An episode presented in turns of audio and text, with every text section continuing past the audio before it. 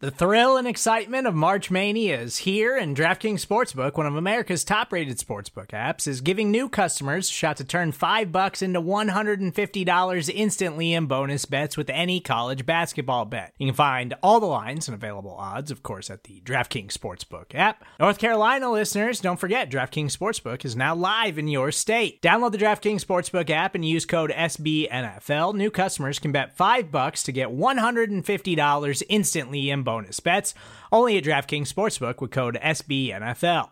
The crown is yours. Gambling problem? Call 1 800 Gambler or in West Virginia, visit www.1800Gambler.net. In New York, call 8778 HOPE NY or text HOPE NY. In Connecticut, help is available for problem gambling. Call 888 789 7777 or visit ccpg.org.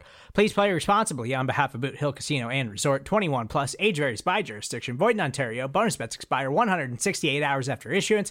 See DKNG.com slash B ball for eligibility, deposit restrictions, terms, and responsible gaming resources. Uh, we've got really high standards about how we want to play. And so when we don't meet them, uh, we're pissed about it. And, uh, you know, like we want that ass kicking performance, start to finish, first quarter through the fourth, and however long we need to go. So um, that's what I like for us to make sure we're focusing on as we're going through it. But uh, just wanted to share that with you as we're getting going because we got really high standards, and uh, I know we can reach them. And so when we don't meet them, you know, it, it makes you mad.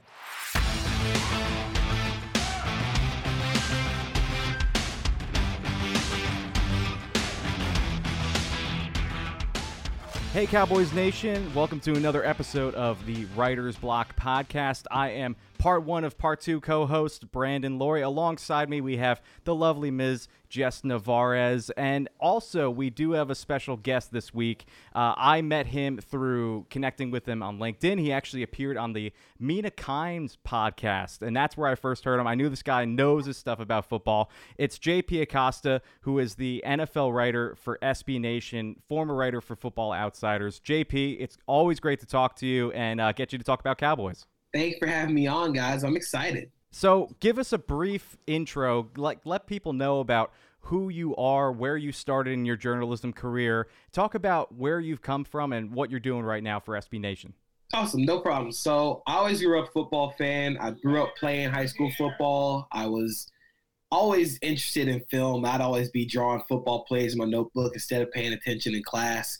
So in undergrad, I decided to be a multimedia studies major, focused on journalism.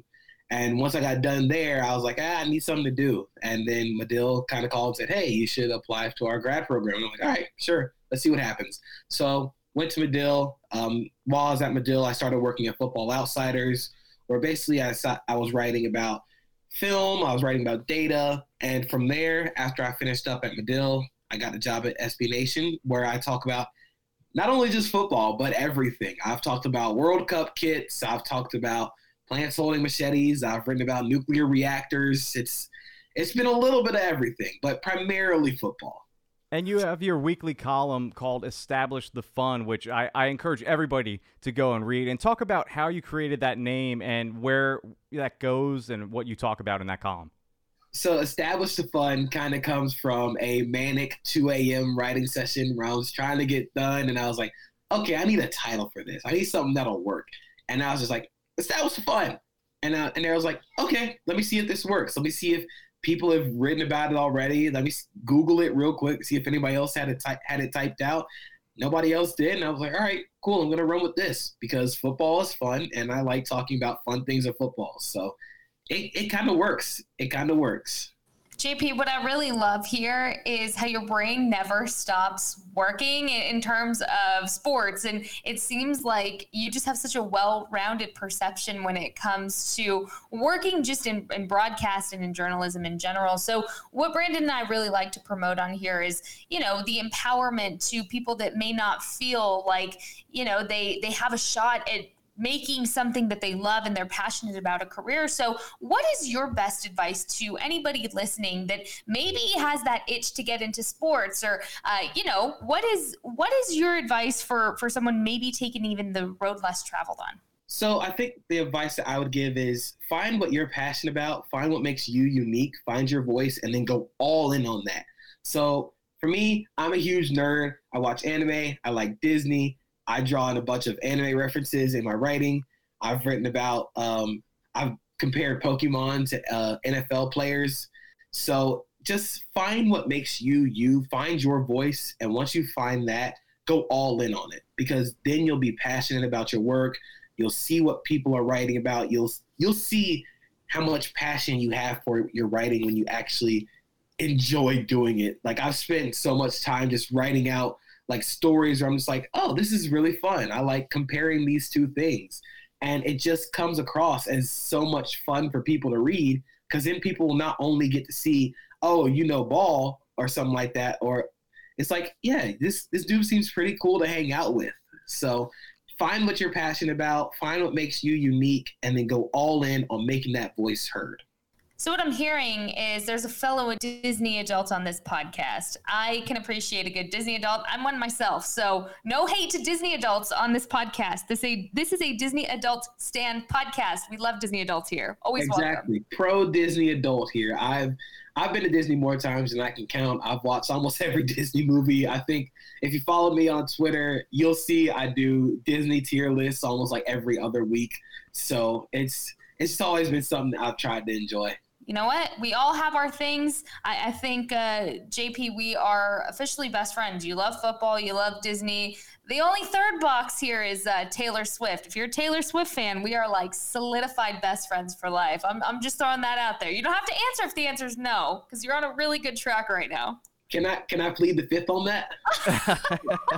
can I plead the fifth on that? I'm I'm gonna plead the fifth, and we'll, we'll stick we'll stick to two out of three.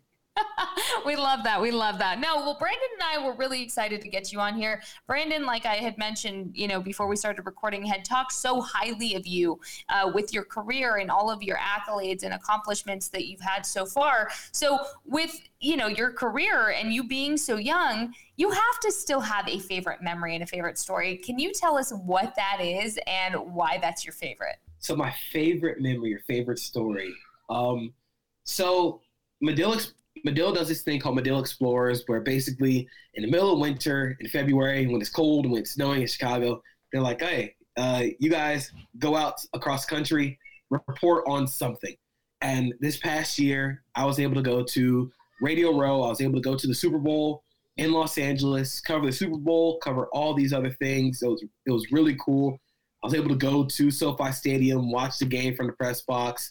I did reporting while I was out there. I think my favorite moment was probably we went to the Riviera Country Club for a golf tournament, and Tiger Woods was there. He was the one hosting the golf tournament. So I was able to do a story about Tiger Woods, and Tiger Woods was there in person. And I'm just sitting here like, wow, that's that's really Tiger Woods right there. I, this is kind of crazy. Like that entire week was just me going, hey, I know that guy, or hey, I saw that guy play. Like I went, I saw Aaron Donald in person during the press box in um, post game, and I was like, huh, this is really cool. I I think I can do this a lot. I think I should do this a lot more often. Uh, and those are awesome memories. And I have to say, when, when we talked the last time, JP, everybody out there who's listening who wants to be a journalist, listen to what he says because I took our conversation to heart. And actually, you inspired me to create my new weekly column for uh, Blogging the Boys, which is Things My Parent Says. Basically, my dad loves to rant during a Cowboys game, and I our dialogue can be very intense sometimes, and I have to correct him and, and I have to affirm what he says. So you inspired me to do that. So please listen to what he says. Anybody out there that wants to be creative, JP knows exactly what to do, and please go and read his work. And uh, like like we mentioned, I mean, you know, the Cowboys first and foremost. That's what we got to talk about. And unfortunately, they got their second loss of the season. They lose to the Eagles in Philadelphia, 26 to 17. JP, I know you were live tweeting during the game. I will start with you since you are our esteemed guest. What is your initial reaction coming out of the Cowboys' loss to the Philadelphia Eagles? Now, and you could talk about the Eagles a little bit. We won't we won't hold that against you, but again, we are Cowboys first and foremost. So get your initial reactions, kind of maybe ease the fans' uh, worries a little bit. The Cowboys are a lot better than I thought they would be at this point in the season. The Eagles are by far and away one of the three best teams in football. And the first half, it looked like it. It looked like they were playing a different sport than the Cowboys. But then they came out and made adjustments. Their second half DVOA, their second half EPA on offense all went down for the Eagles. And that's just really good coaching. Dan Quinn, I, I have not been admittedly very high on Dan Quinn in the past. I thought he was kind of overrated last year, but this year he has shut me up. I need that little Dan Quinn apology form. I'll fill it out immediately. I'll sign my name, be like, hey, he got me. He, I'm, I'm wrong here. But Dan Quinn has done a really great job with this team, with the talent that he has, and just making things difficult on opposing teams. He figured out hey, Jalen Hurts isn't as great against the blitz, or the Eagles aren't as good when teams blitz them. So they blitz. They blitzed a lot more than they normally did. And that's something that can be appreciated. That's something that should be taken forward going on into the season. Offensively, you're going to get what you're going to get from Cooper Rush. He looked like a backup, which is what he is. But I think the Cow- Cowboys and Cowboys fans should take solace in the fact that they have a backup quarterback a, ba- a viable quarterback option in case Dak gets hurt again. And at the end of the day, Kellen Moore, I think, is a good offensive coordinator, and I think they're going to take what they learned during the Cooper Rush experience, which was which was fun for maybe like two weeks, three weeks. We had, we got a dialogues out of it, but now we can take what we actually learned from the offense and translate it to Dak Prescott. Maybe you shouldn't be throwing the ball as often with Dak. Maybe the run game can work now with Tyler Smith playing the way he has on the offensive line. So my main takeaway really is the Cowboys are a lot better than I thought they would be, which might be really good considering the rest of the NFC isn't as good.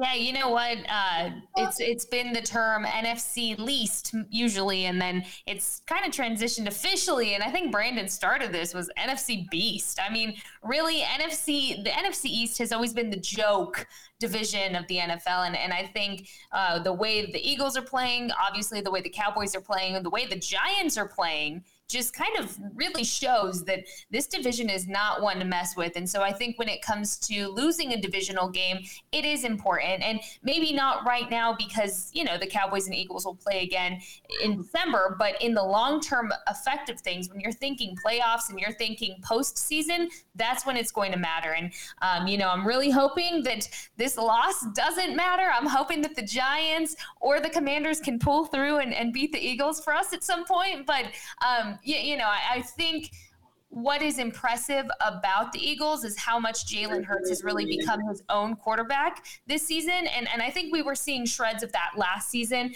I think he was just getting started, getting comfortable. Man looks comfortable in that pocket. I mean, he had Micah coming at him and he still looked comfortable. So I'm gonna I'm gonna give credit where credit is due. Uh, the Eagles O line, I think, is one of the healthier, if not the healthiest O line that the Cowboys have faced. Uh, this D line really looked like they were struggling that first half, and um, I think the third quarter was was the best that we we saw out of all of them. But overall, I think when it comes to looking at the Cowboys' loss, they defeated themselves. I think they had opportunities left and right. I think there was a, a lack of utilization, obviously, on the offensive side with not scoring and uh, you know not getting even past the second downs. I, I think uh, that's something that really is overlooked and, and one of my co-hosts aisha morrison she brought that up is we can't even talk about the third down conversions because they're not even making second down conversions i mean the cowboys just were shooting themselves in the foot the penalties. Jp i don't know if you know this but i harp on penalties left and right when it comes to the cowboys. And i actually was like please don't give me a reason to talk about penalties this week. I've been so good at not bringing it up. And look what happened. So, look, I'm just going to say they don't have as many penalties when I talk about it on these podcasts. So I'm just saying the lack of I, I don't even know discipline with these penalties. And these were kind of weird penalties for this team especially for the defense. Dan quinn's defense does not get these kind of penalties. You don't usually see an unsportsmanlike micah penalty or or Trevon Diggs. I mean it was the frustration that they were feeling. And I think that is um, just really showing this week. But I think that's a frustration that has been penting up because of the offense not executing and not giving the defense a break to do what they do best and play that complementary football. But Brandon, what's your initial reaction? I've been dying to talk to you about this. Uh, uh you know, we mentioned Disney before. I think it was like the Cowboys version of Infinity War, right? You have like the Avengers, great team, Cowboys, great team, and they're presented with an impossible task, right? Going against a team like Thanos and the Eagles. Um, you know, Eagles are undefeated for a reason. They've been playing good football. Um, and listen, I won't spoil the ending for Infinity War, but Avengers lose. You know, so it's like Cowboys, Cowboys lose too, and but it's not the end, right? It's not the end game, if you will. Uh, and it's like you may lose the battle, but you're not going to lose the war. And the Cowboys will see the Eagles down the line. And JP, you mentioned how the NFC right now as a whole is pretty uneven, right? If you look at teams like the Packers, the Rams, the 49ers, Cardinals, and Bucks, all of them aren't playing really good football right now. And you have teams like the Vikings and Giants who are 5 and 1, who really are like an anomaly for 5 and 1. So, where do the Cowboys stack up at the end of this, you know, game on Sunday? Like are they still number 2 behind the Eagles or are they a little bit further down? Honestly, they're the second best team in the NFC. Based on what I've seen from the Packers and based on what I've seen from the Buccaneers, neither of those teams look very impressive. I mean, we've been saying all season, wait till the Bucks get healthy, then the season will turn around. We're still waiting. We we don't know if this might just be the Bucks team this year. This might just be it. And the Packers, they're just it's weird to say they're not good because it feels like, oh, Aaron Rodgers boogeyman, he's gonna show up and win like six straight games and make me eat my words. But that team's just not good they're not good on either side of the ball right now. So I think Cowboys fans could take solace in the fact that they are the second best team in the NFC. And although they did show a kind of weakness to the Eagles, I think the Eagles had the best offensive line in football. And when things got tough or when the game got close in the third quarter, they just were like, hey, we're gonna let we're gonna run the ball. And it worked really, really well. The Cowboys, I think, coming into that game were 18th in defensive DVOA against the run it has been an issue for them. Even when they played a team like the Commanders, they were able to rattle off some big runs, they were able to rattle off some scrambles. So I think that could be an issue for the Cowboys popping back up later on the season. But they're they're right now they're the second best team in the NFC, and that's without Dak Prescott. When Dak comes back, we'll have a we might have a more difficult conversation about who the best team in the NFC is.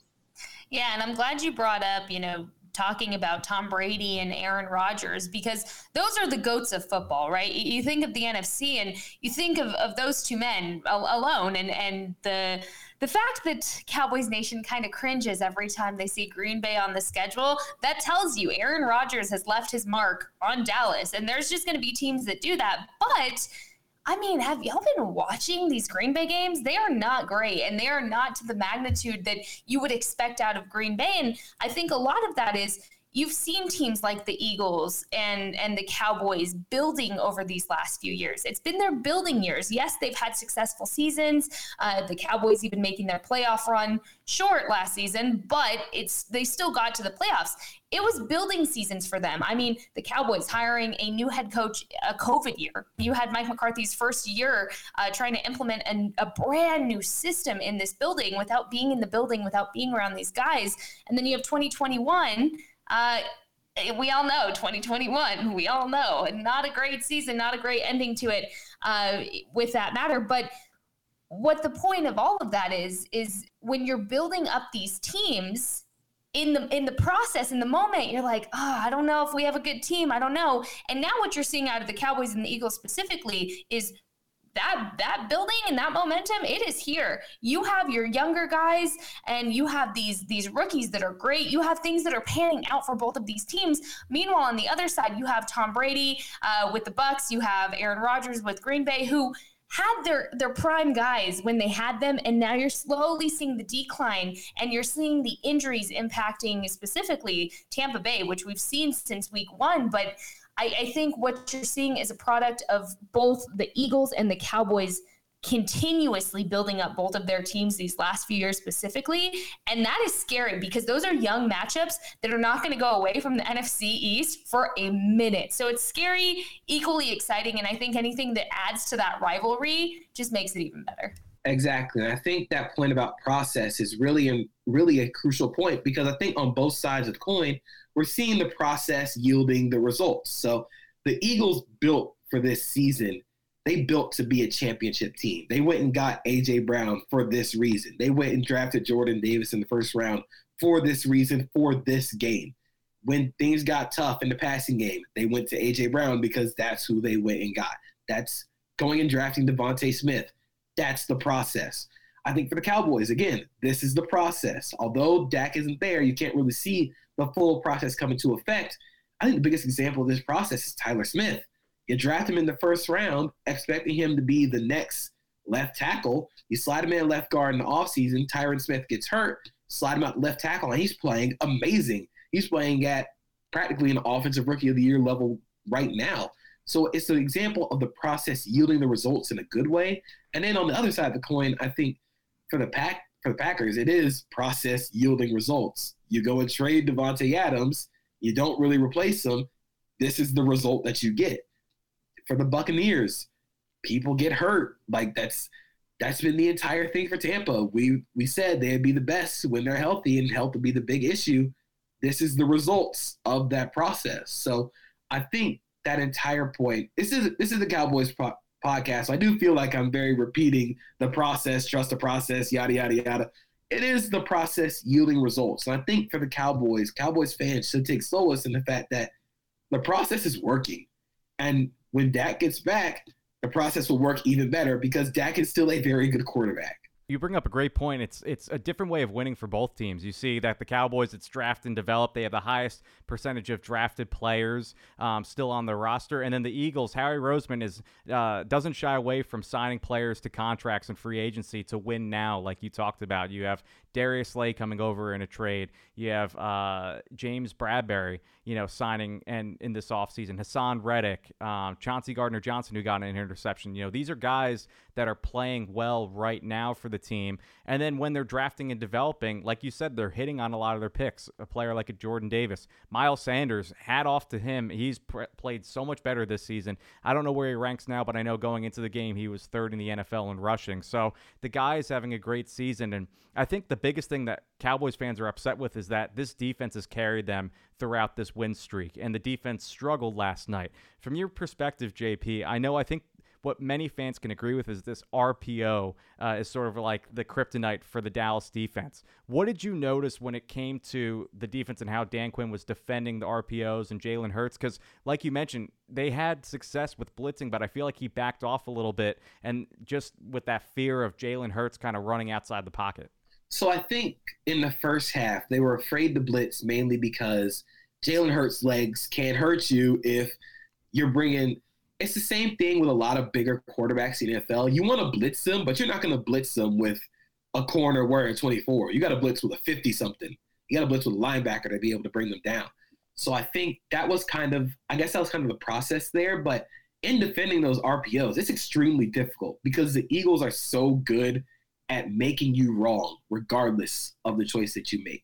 I think the touchdown to DeVonta Smith was the biggest example of just making you wrong regardless. They have been setting up that touchdown the entire game with Jalen Hurts pulling, AJ Brown running into the flat, or Dallas Goedert running into the flat. They were just it was like a jab every time. If um if the edge player crashed, Jalen Hurts would keep it. That's a jab. They stay. Miles Sanders keeps the the gut for six yards, that's a jab. Throw it out to Dallas Goedert or AJ Brown to flat, they take off for 15 yards. That's a jab. Then DeVonta Smith catches a touchdown. That's the cross. That's the haymaker. And you kind of just like, hey, what he, what can you do? Because they're so dynamic in the ways they're able to beat teams. So I think Dan Quinn kind of realized at the end of the half, first half, beginning the second half, just blitz speed up the processing. And I think that's been the biggest thing for the Eagles this year. I think the Cardinals kind of exposed it a little bit, but they don't have the personnel to really affect the uh, the um, Eagles because they are the Cardinals right now. But being able to blitz and speed up the timing, I think a lot of RPOs are based on timing. Speed up that process for the quarterback and make him make that decision even quicker than he already has to. I think that'll be the biggest thing going forward for the Cowboys because they do have the personnel to blitz.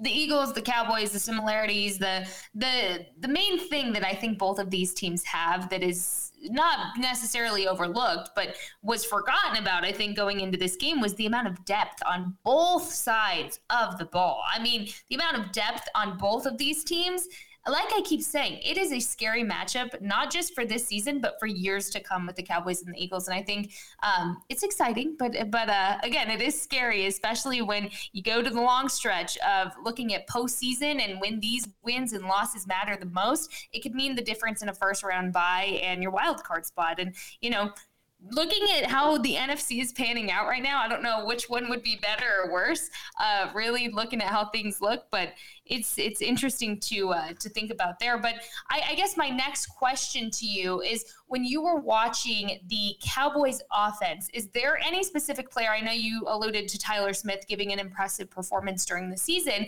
but but is there a specific player that stood out to you that you kind of didn't expect to stand out during this game? I think Zeke played great. Zeke played fantastic, and I think a lot of why he did was a. I think a lot of his play was able to be the reason why the Cowboys came back in the second half. I think the Eagles do give off a little bit of a formation tell with their defense. If Jordan Davis comes into the game, they're preparing for a run. Jordan Davis leaves the field, they're preparing for a pass. Every time Jordan Davis would leave the field, they would run instead of passing. And it's able to work so well because they were able to hit the bootlegs. They were able to hit the nakeds where Cooper Rush would run out, run out the backfield, throw to Dalton Schultz, who was, or not Dalton Schultz, Peyton Hendershot, who was wide open in the flat, and they take off 15 yards. Zeke was able to find the gaps in uh, in the defense for the Eagles, and the Cowboys' offensive line played really well in the second half. I think the reason they really couldn't come back was because the Eagles' secondary is extremely talented and extremely deep. But I think finding that formation tell with whether Jordan Davis is on the field or off the field is super important because if they he was off the field, Zeke had a great game. Zeke had a great game running the ball. He showed explosiveness. He showed decisiveness. It looked like the Zeke of old, and I think that was really cool to see. We'll, we'll mark down that uh, that Jordan Davis tell him. We'll have Jess send it off to Dan Quinn uh, for for the December matchup. And the last question, JP, before we let you go, is uh, I'm very curious in your opinion where can this Dallas team improve? You know, either is it a signing, is it a specific position that they need to improve, a trade possibly, a benching? Like what's something that in your eyes can it take the Cowboys team to the next level to beat the Eagles come December and possibly in the playoffs? I think they really just need another receiver.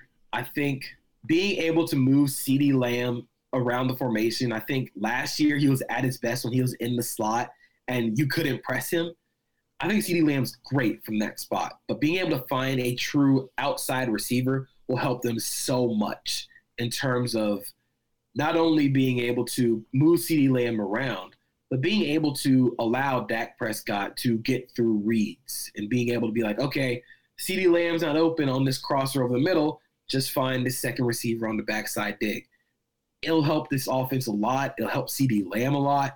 And I think on the defensive side of the ball, I don't really think there's much in terms of acquisition of talent that needs to be done. I think stopping the run can be fixed with just simple tweaks and assignments, or maybe instead of tell, telling the defensive line to aggressively go up the field, it's play the run to the pass instead of play play uh, play fast, play pass first. Play the run on the way to the pass, and that'll help you stop the run a little bit more. But if they can get a sec, if they get a second receiver to help CeeDee Lamb move inside out, that'll take that offense to a completely different level. So I know that was supposed to be the last question, but you're talking about another receiver. And I think somebody that's very overlooked because he's been on IR is James Washington. And it seems like he is very close to returning uh, just based on a conversation I had with him in the locker room last week. It seems like he's doing well. It seems like really it could be any week that that name is going to pop back up. So do you think he would be somebody? um, that could be helpful, like you're talking about, and needing that extra help in the receiver corps, do you think he's the guy for that? I think he can help, especially because he's an outside, a outside dominant receiver. He can win 50-50 balls on the outside. He can win those contested catches. So that'll allow CeeDee Lamb to move inside and be a matchup nightmare for slower linebackers, smaller DBs. It'll help CeeDee Lamb out a lot. I think James Washington should be able to kind of push them over the top in terms of being just an average to below average receiver group to a legit above average group. But I think Dak coming back will help James Washington, CeeDee Lamb, Michael Gallup's play a lot because good quarterbacks elevate the play of the receivers around them, and that's what Dak is. Dak is a very good quarterback. Well, guys, you heard you heard it here first. Uh, JP thinks that the addition of James Washington and Dak Prescott will lead to a Super Bowl. Uh, JP, we appreciate your time, man. Uh, please, everybody, go to SB Nation, check out JP's column, check out all of his work. JP, where can people fi- uh, follow you on Twitter to not only get great quality Cowboys content but Disney content as well? So you follow me at Acosta32 underscore JP. It sounds a little bit like a MySpace thing, but I made that when I was playing football in high school, and I wanted my jersey number in there. But Acosta32 J- underscore JP is where you can find me. Like you said, I post a lot about football. I post a lot of memes. I post a lot of Disney stuff. So I think I'm pretty cool on Twitter. I guess I'm I'm all right. You know what? We're, we're gonna agree. You're pretty. You're pretty cool. You're pretty amazing. Uh, like I said, you checked two of my three boxes. That's pretty hard to do. So, JP, we appreciate your incredible, incredible insight, uh, your amazing football mind, and of course, your Disney references here on the Writers Block podcast. We appreciate you and thanks so much for coming on. You are always welcome, especially if you're going to tell us uh, that the Cowboys are going to win the Super Bowl. Always welcome here with us. Thank you for having me. Awesome. Take care, JP. You too. All right. Well, we appreciate JP and all of uh, that incredible stuff. That was some great information and really great thinking points to embed in y'all's brains before this week of football starts up because this is a big week. Brandon, we're talking about the return of QB1. And oh man, I I'm excited. I can't tell you enough. I'm excited. I also think uh, it's important to note that Cooper Rush does get his flowers. I know that's such an overused term, but he gets his kudos and his credit for doing exactly what a backup quarterback should do. He should win games. And, um, you know, I, I really hope that this Eagles game isn't the defining factor of uh, what we've seen these last five weeks from him, but I appreciate Cooper Rush and all his effort. But what I don't appreciate is uh, Brandon and I were just talking there are some key things that happen in this game, key moments, key plays, key drives that ended up costing the Cowboys a win, first of all, a division win, and uh, second of all, it cost them from stripping that undefeated title away from the Eagles, which uh, I know they really wanted. We all really wanted. But hey, December will roll around before we know it. Brandon, let's get started looking back at this game and what are some of the key things you saw that were the game changers, if you will?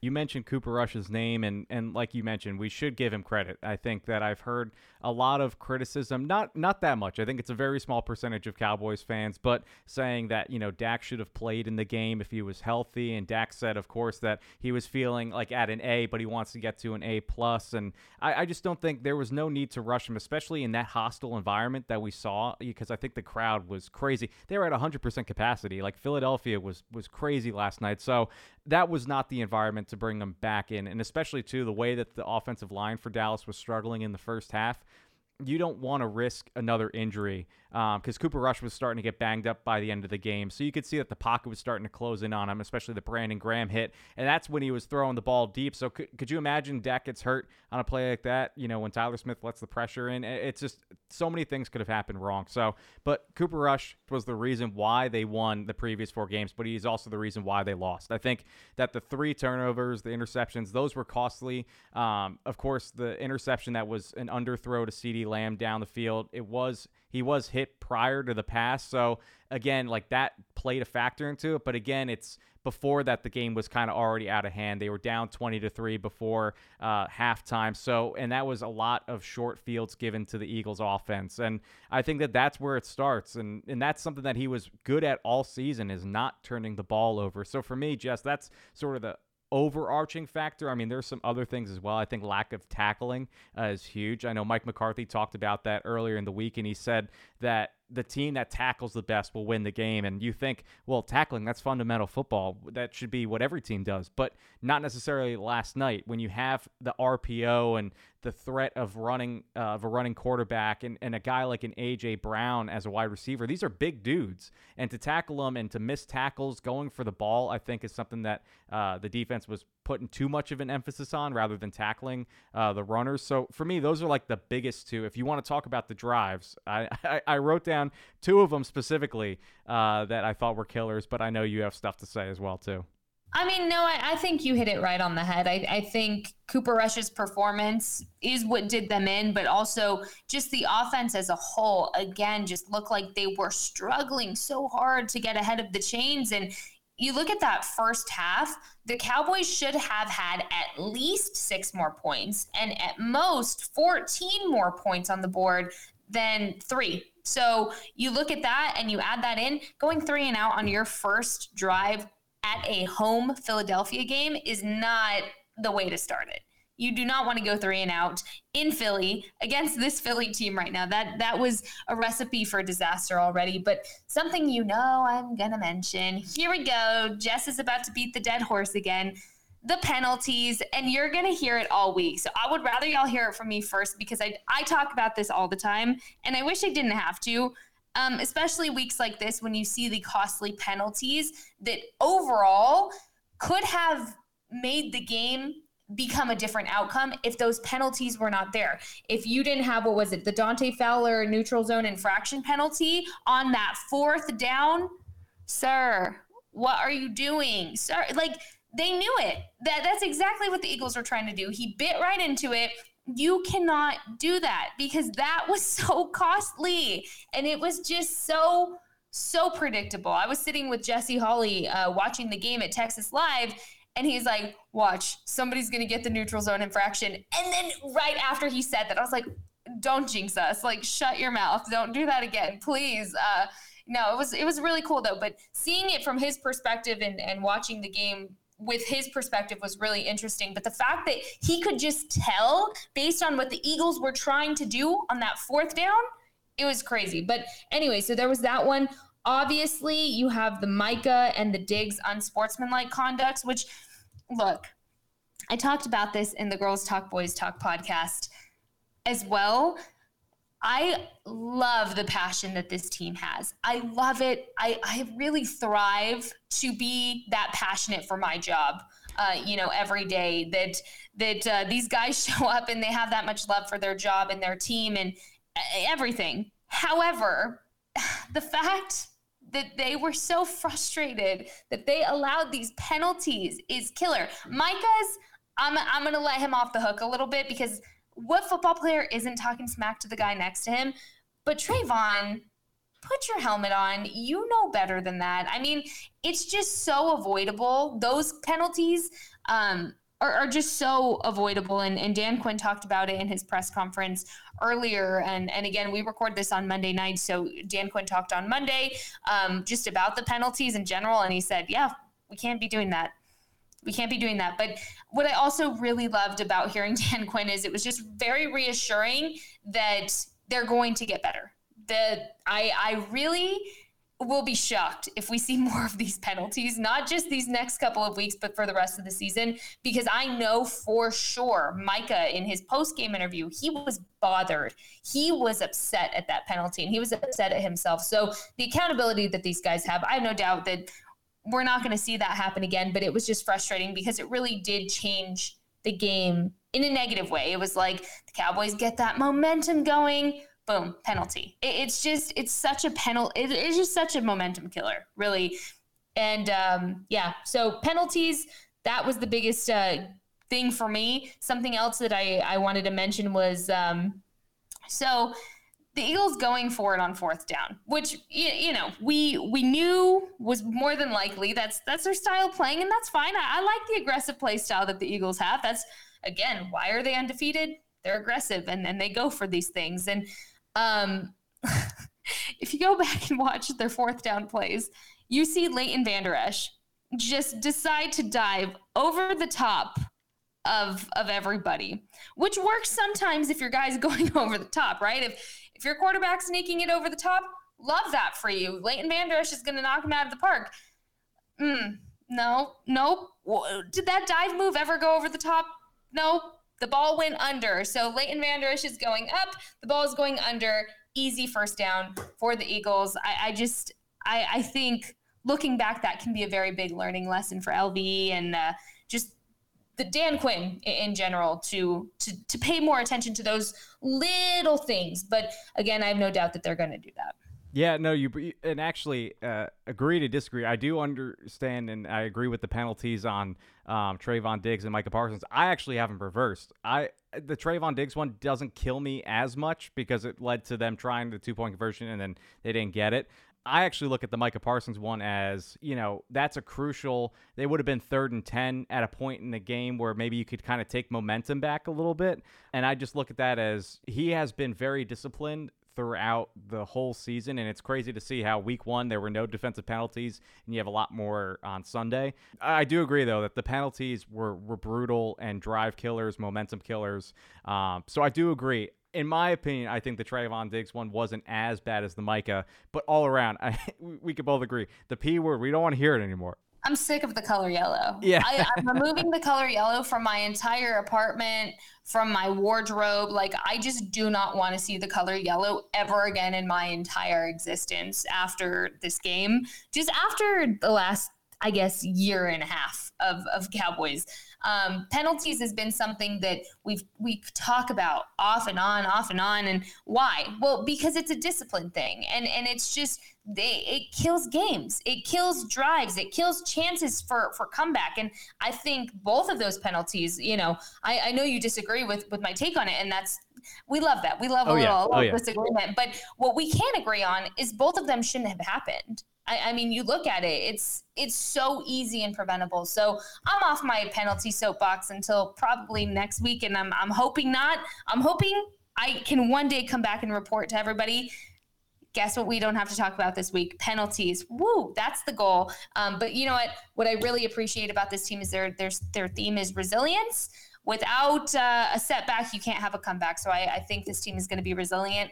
I don't think anybody should be too hard on on this loss at the end of the day, you're going to see a much different Dallas Cowboys team come December when they play the Eagles again. Yeah, I definitely agree. And I think that, like you mentioned, this idea of resiliency, we saw it, it was very close uh, for a comeback. And unfortunately, the, the Dallas defense that has been the uh, best part of this team led up that long drive um, where Dallas they got within three points. It was a 13 play, seven minute drive. I mean, an absolute killer. Just the run defense they ran. I think either 11 out of 12 or 10 out of 11 plays. I mean, the, the Eagles just knew that that's how they wanted to beat the team. But Jess, you mentioned this idea of resiliency, and I think that bodes into my top 10 which we'll get into. And I think that we'll start with you, but I know I did have a lot of players, uh, like we mentioned before, even though it's a loss, there's still a lot of players that perform really well in this game, a lot of standouts too. Um, so who do you have at your bottom three for this week's top 10? Yeah, I think my, my top 10 is going to be a little shocking this week. And, and uh, we love a good shocking top 10 power ranking, right? So my bottom three, number 10, I did have Micah Parsons didn't think he would ever be that low on, on my top 10 right? Wow. I, I i know. I was really i look i'm i'm being hard on him for that penalty and i i nor do anybody else have to be because he's being hard on himself. You you already know that. So that's why he's on my power rankings. It's micah parsons. At the end of the day he was still trying to uh, do as much as he could. I, I think this game specifically he was too busy trying to make the play happen instead of looking at what was really going on. I, I think he looked a little bit lost at times. And I, I think this was the if we can say this was the weakest we've ever seen Micah Parsons play, that that tells you what a great player he is anyways. I have no doubt that this is the kind of game Micah needs to light that fire under him again. And then we're gonna see him play like an absolute monster these next couple of weeks. So I had Micah at number 10. Number nine, I had Peyton Hendershot because hello, Peyton Hendershot. We just oh man, I can't say enough good things about these tight ends. Um, just spoiler alert: Jake Ferguson is somewhere else on my list, but. Um, these young tight ends coming in, it was it was kind of cool. I got to talk to both of them in the locker room um, last week, and just you can tell they have such a great connection with each other and and they talk so highly of each other's work so uh, always can appreciate that but peyton hendershot coming out to make a statement game this was the game to do it for any young player and i can appreciate that number eight i had d-law uh, d-law was so close so many times to getting to Jalen Hurts. It was hurting me to to see how close he was, really. And so I am no, I have no doubt in my mind that the next time these two teams play, D Law is going to get his sack And If if not, multiple sacks on Jalen Hurts. So those are my bottom three. What about you? Uh, I had Peyton Hendershot at number 10. So we have him kind of right around the same area. I, I, want you the next time you see him to, to tell him about that dynamic duo uh, title that we're going to give him um, and just see what they say. Because I think they'd like it. Uh, yeah, you, like you said, I mean, you know, they both tight ends had a great game against the New York Giants, and they have a good game against the Philadelphia Eagles. Maybe it's an NFC East thing uh, when you're on the road because they didn't really play too well uh, against the Commanders. But I, I, thought that not only you know did he have two really good receptions, he was targeted five times, so Cooper Rush was looking his direction, and a couple plays could have gone his, his way if not for the the Eagles defenders and the cornerbacks, which were playing a really good game. Um, but he was great in blitz pickup too. I saw him blocking really well, and that was something that he struggled with weeks before. So again, you're seeing this improvement with these young guys, especially at the tight end position, which is great. Uh, number nine, I had Malik Hooker. I know defense might not come, uh, it might they might not appear as much on this list as previous weeks. Um, I do have a couple guys on here, but I thought Malik Hooker, when your free safety leads the team in tackles, it either usually means that they're down in the box and uh, playing really well, but he's a free safety. So that means that he's at the secondary level, at the second level, and uh, he's preventing a lot of runs from going past him. So I give him a lot of credit for being a sure tackler. Uh, he had 10 solo tackles out of 12. So I give him a lot of credit uh, for making sure nothing got past him because there weren't any big plays in this game. And I think he had a lot to do with that. And then number eight, I actually have Tyler Smith. I thought outside of the two plays that he gave up, where, you know, like we talked about the Brandon Graham play, um, and there was one other one that he had, I thought he's been very, very good. And the Eagles pass rush, the front uh, line for them, the defensive line, is very good. Haason Reddick, uh, Montez Sweat. You know, these are really, really good. Er, is it Montez Sweat or is it Josh Sweat? I know there's uh, two different guys uh, in the division. You are asking, asking the wrong person. Wrong person. Right. that is all Aisha. she is the girl I usually am like, hey, am I saying this right? Is this the right name? Yeah. She's my girl for that. But no, I know exactly who you're talking about. I not my forte. Yeah. Not my forte at all. So he he was really good at keeping the pocket clean um, in the second half, and especially in he's a great run blocker. You know, we see him pulling out and lead blocking for a lot of these explosive runs that Zeke has, that Pollard has. So I think he just continues to prove uh, each and every week. And you know, I'll, I'll roll with my next three here. I got at seven, six, and five. I have at seven Dorrance Armstrong. Um, I think that each week the guy just keeps improving, and not necessarily that he makes you forget about Randy Gregory, because um, Dorrance Armstrong is still kind of a little bit of a liability in the run game. Um, but you know, he on the opening drive, he has that awesome sack on Jalen Hurts, and it sets the tone at least early of what a lot of fans were thinking, like, oh man, the defense is standing out, and it pushed them back and, and had them punt the ball when they were kind of moving a little bit and having some momentum. So taking the air out of the Eagles' offense was something that they knew coming and they had to do, and that's what he did.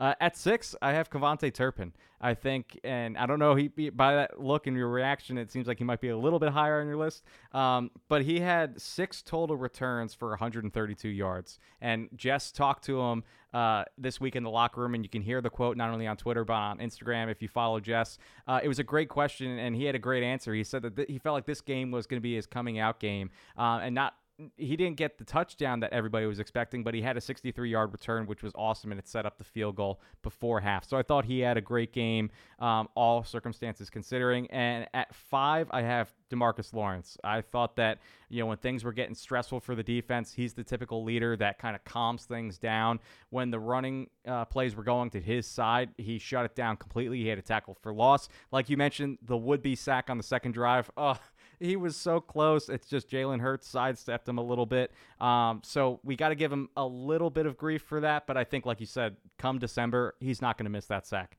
No, definitely not. And uh, we'll we'll talk about KaVontae here here in a bit. But uh, going on to we're on number seven. My number seven was Malik Hooker, so very similar.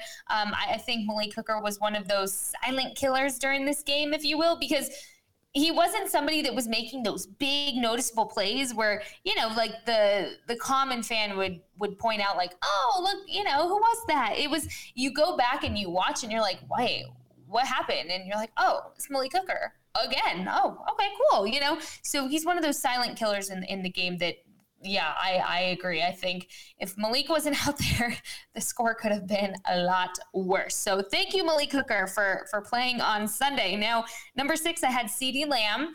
Um, he's a little lower on my list, but only because CeeDee Lamb. Oh man. Okay. I I really wanted him to have the game and he had a great game. Don't get me wrong. He had a great game. Let's pull up his stats real quick. He had let's see. Five, he touched the ball five times. He had a total of 68 receiving yards, averaging 13.6. That sounds amazing, right? However, it wasn't the game I wanted from CD. I needed CD to be absolutely clutch. And you know what? That that last interception, um, y'all, please ignore Skip Bayless. Please, please, please don't listen to that take of that was his fault. That was not.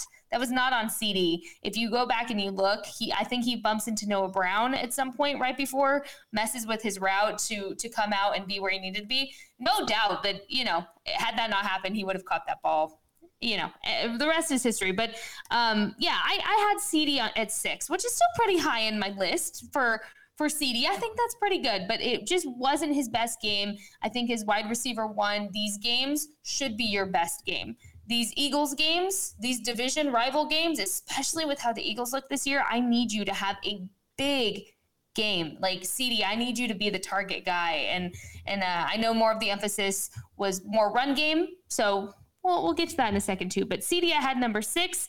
Um, and then number five, I had Tony Pollard. Speaking of the run game, very good transition there.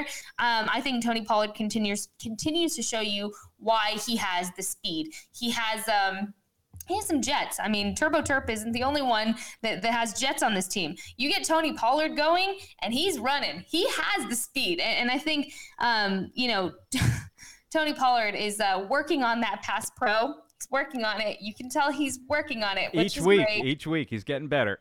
we, we love that for him. We, we want him to succeed. But um, no, I, I, think the asset he brings is the speed. I think he's going to get you the speed. He's going to get you those those yards, those those long yards um, that that Zeke maybe can't because um, we'll we'll talk about that in a little while. But yeah, number five, I had Tony Pollard. Who do you have next on on your list? Yeah. Because I have a feeling our lists just look very different this week. Yeah, you mentioned CeeDee Lamb. He is actually in my honorable mentions. I think when uh, a lot of Cowboys fans, uh, you compare the success that Amari Cooper has had to the Eagles in the past. Um, you know, it's it's it's just tough for him to be at that level and or not be at that level and be on the list. And yes, he did have a great game, but I think that there were a couple passes he could have kind of made a little bit more of an effort. But I still I think he had a great game. Um, you mentioned Tony Pollard. He's not on my list. Uh, you can call him Tony Turbo if you want. You know, reverse it with the Tur- Turbo Terp.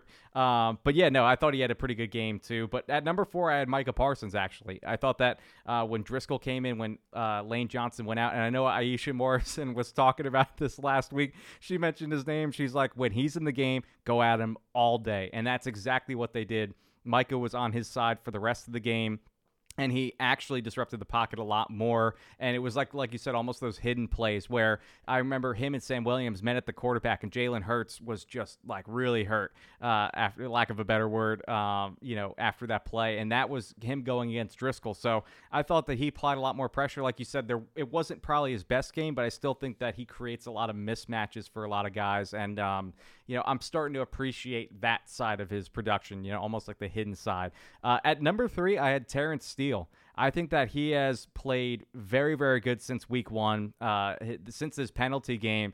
It's somebody that we haven't even talked about on this list, but I think it's because it's a good thing. I thought that you know, he was absolutely a monster in the run game. And Aisha, again, you know, she was tweeting saying that it was awesome to see how much fun he was having after he made a really good block. And the Zeke touchdown, you could see he's pushing Fletcher Cox out of the picture. And that guy is an all pro, pro bowler and for him to do that, you could just tell he enjoys it. And there was one play he just right out like flattened the guy, uh, and even Chris Collinsworth was like shocked, and, and and he was even talking about it too. Um, so I thought he had a great game. Number two, I have Jake Ferguson. Uh, I think that you know we talked about this a while back. It's like my dad was saying he looked like Jay Novacek, you know, typical '90s guy, referencing the '90s, but he did have like a Jason Witten esque to him, you know, with like the rollouts that JP was talking about. You know, those were signature Jason Witten plays when Tony Romo was uh, the quarterback. And but you know what, Jason Witten wasn't pulling no swim move uh, for a touchdown. I mean, that touchdown was so impressive. We saw Peyton Hendershot do something similar in the preseason. Like you said, the dynamic duo at tight end now. It's creating almost like uh, Dalton Schultz. You know, come the off season, he may not be with the team anymore because the off uh, the front office might like what they see with these two young guys. So I thought Jake Ferguson had an awesome game. He also had that one elevated catch um, on the Dallas uh, first touchdown that they had um, that I thought was an awesome, awesome play. So he continues to impress. Yeah, and um, we'll we'll go back to to uh, Jake Ferguson here in a minute. I, I guarantee it um, because there's a little story to, to tell there that ties into what uh, you were talking about with uh, Dalton Schultz. So going back, let's see, what number what number am I on now? I'm on number four. I Yep. believe I'm on number four. Yeah, Okay. number four. I always lose track because I get so excited listening Yeah. to yours. I'm like comparing it, and I'm like, oh man, okay. Number four, I have Dorrance Armstrong because he has had his fifth sack of the season, and y'all, like, do the math here. That's incredible. I, I this is a guy that had zero expectations to do anything on this defense. When you think back to all of the big names that were being thrown thrown out even during training camp, Dorrance Armstrong wasn't one of them. Nobody like there. I was even looking back at rosters where people are like, "Oh, is Dorrance Armstrong going to make it?"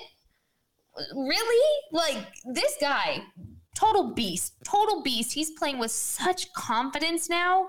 I, I love it for him. I, I love to see Dorrance Armstrong coming on, coming out arm strong.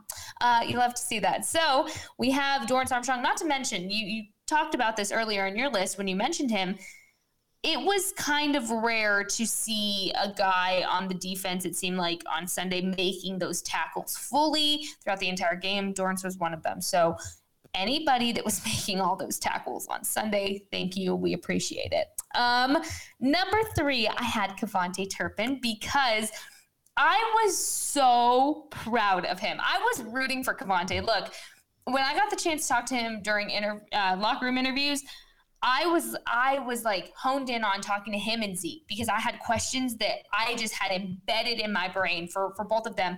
Oh, he was sitting there, nobody was going up to him, and I'm like, y'all aren't gonna go talk to him? Like he's gonna have a week. Why is nobody talking to him? So I go up to him and I'm so excited to talk to him. And um, you know, we're we're talking for a minute before I even start recording, and then we're just getting into the conversation because I was like, you're gonna take it home this weekend. Like I, I can feel it. You're you're going to have a great game. I you can just tell you're ready to bust it. And so he's talking. I was like, oh my gosh, wait, I'm not recording. And he laughs and he's like, that's okay. I'll start again. Just so patient. And and that was so nice because that was such a rookie mistake of me. And he was so patient about it. Um, so I start recording. And something that he talked about was this was his first game outside and, and playing really outside in in an environment that he's more comfortable playing in. He said something uh, that people were talking to him about were the type of cleats to wear and um, how being outside just feels very different, uh, especially when it comes to him returning those balls. So he said this was a game that he had something to prove.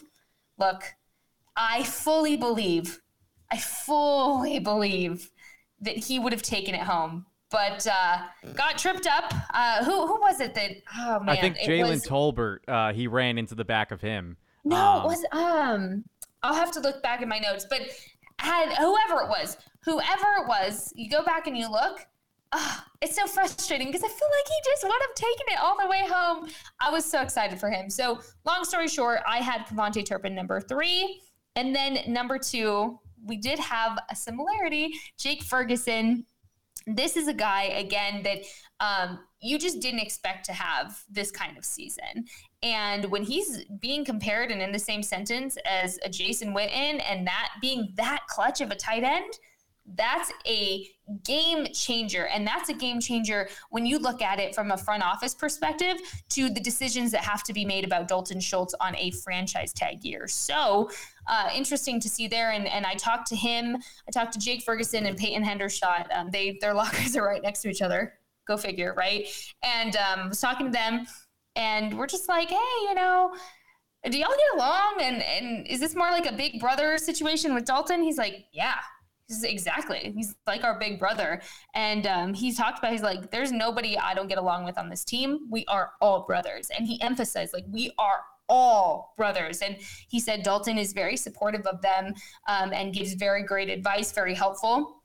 So I thought that was really cool to to hear because that's not always going to be the case when you're in a situation like Dalton Schultz is, uh, being on that franchise tag year. And then, you know, you had the chance for a potential deal, you turned it down, you're on a franchise tag, and then up come these two uh, tight ends that are that are working. And uh, and on top of that, he's dealing with that nagging knee injury. So going to be interesting to see what the rest of the season holds for Dalton Schultz there. But uh, those that was my number two, Jake Ferguson. Who is your number one? I think we might have the same number one. And, and Jake Ferguson, Pey- Peyton Hendershot, they remind me of uh, Rugrats with Dill and Phil. Uh, you know the the twins. You yes. know, yeah. Oh my God, yes. And we can actually maybe instead of dynamic duo, it might be the Dallas duo uh, for Peyton Hendershot and Jake Ferguson. And uh, you don't have to tell uh, Ferguson I said this, but it's he has that Jason Witteness about him where he's a little bit more lumbering. Uh, it's almost like he's he kind of stumbles a little bit more than just a fluid runner like a Dalton Schultz. But I do think that he's still a great player and still developing. And yeah, it's making it difficult uh, for for Dallas to think about keeping Dalton Schultz as well as the two young guys next season. But the number one guy I have is Ezekiel Elliott. I think that what we got on Sunday was vintage Zeke, and not only uh, you know did he have a really good game, over 80 yards rushing and the touchdown, but he also became the third running back in Cowboys history to go over 10,000 scrimmage yards. So I thought that that was also super impressive to get that record, and it was important for him probably to get that record as well.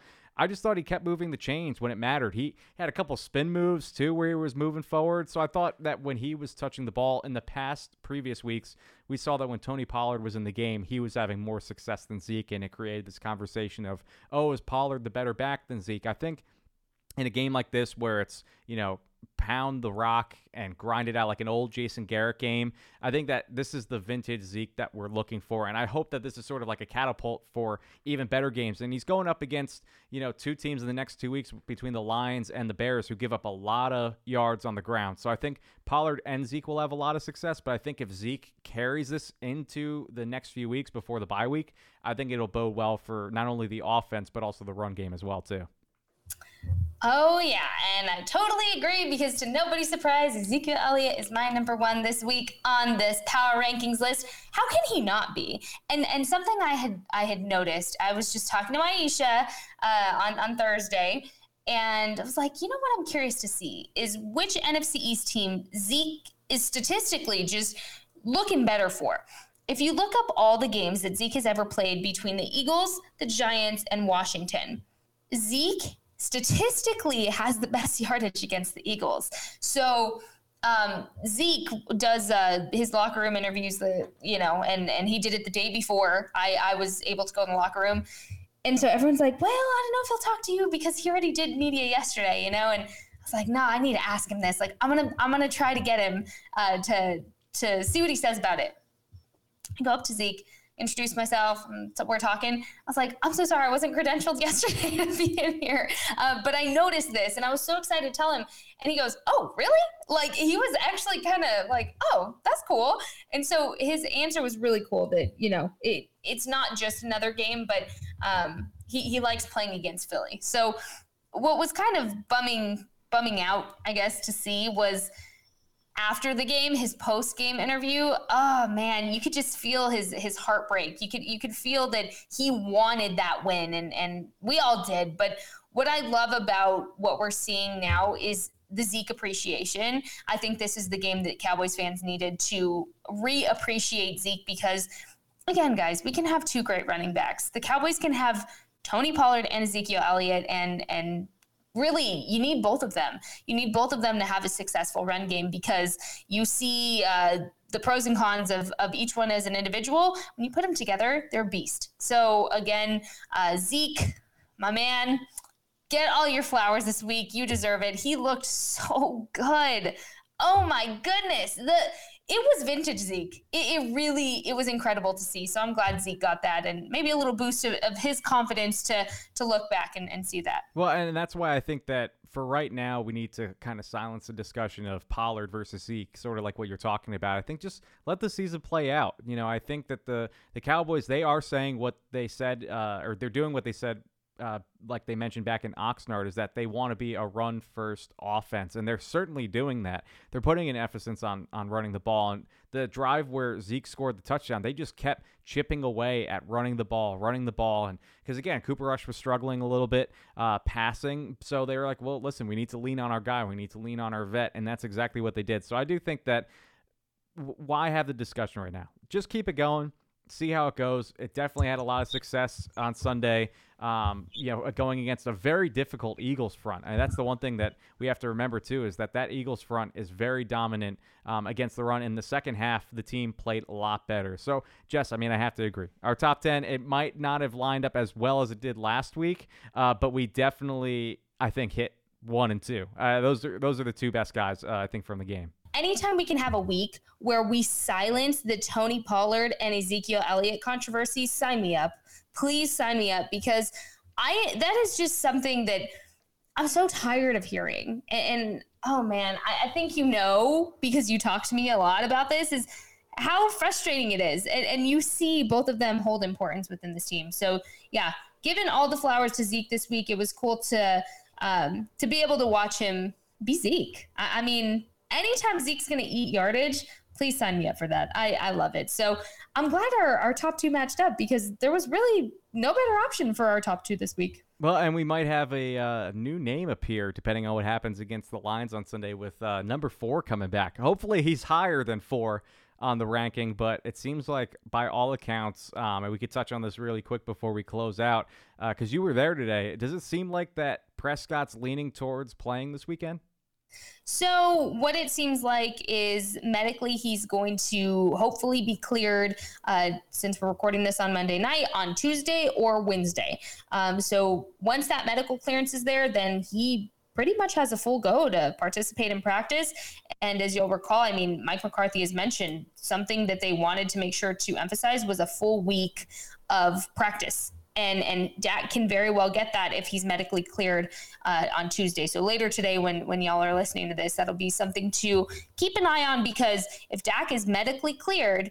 He has the full go for practice. That is so important. Mike McCarthy did say in his press conference, Dak took the next step. Either way, so um, very, very positive news to hear, and especially after I think the way this game ended uh, and and with Cooper Rush. I, think Rush Hour is officially done. The sun has set on the Cooper Rush era, which you know it, it there had to come a time. And and i'm not uh, i'm not sad about that. I, I just really am sad that it it ended the way it did for cooper rush because i don't want it to minimize how he kept the team afloat. But um, to answer your question I, I think it's still to be determined. I think it's officially it's a fi- unofficially official that that Dak will be in on Sunday, and if not this Sunday, then it looks like absolutely the Bears game as we're closing it out, of course, you know, you can follow me as always on Twitter at, at Brandon is right. And actually, too, to mention, um, we started a mailbag at Blogging the Boys. So uh, please be sure to drop your questions. Uh, if you follow the tweet uh, or if you follow Blogging the Boys, you can find the tweet. Drop your question in there. Uh, me and Mike Poland will will answer any question or as many questions as we can. So please do that. Um, and Jess, where can all these lovely listeners follow you as well? Follow me on Twitter as well, Jess Nevarez underscore on Twitter. Um, if you're hearing this, I'm hoping you heard the Daily Show right before this. Uh, and please partake in Trivia Tuesday. It is Trivia Tuesday, and uh, I have a really good trivia question that uh, you have to listen to the Daily Show to find out what it is and tweet me if you think you know. So, uh, yeah, you can find me on Twitter. I'm always tweeting something. This week it might be a little more tw- Taylor Swift heavy considering she has a new album dropping, but uh, I promise I talk Cowboys too. Guys, thank you for always listening to the Writer's Block. And hopefully, next week will be a little bit more positive uh, coming off of a win, hopefully, against the Lions. Uh, so, for Jess Nevarez, I'm Brandon Loree. We will talk to you guys next week on the Writer's Block.